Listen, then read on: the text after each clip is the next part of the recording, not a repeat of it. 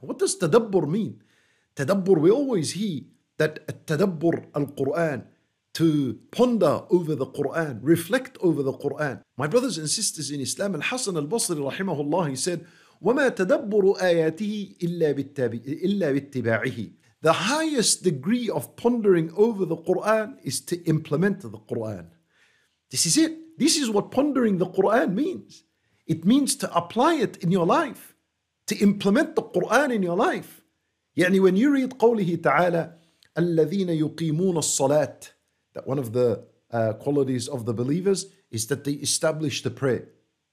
And then when you get up and you hear the adhan and you make wudu and you pray salat al-dhuhr or salat al-asr, remembering the word of Allah that the believers establish as-salat الذين يقيمون الصلاة well, this is the highest degree of tadabbur al-Quran. You have now pondered over the Quran.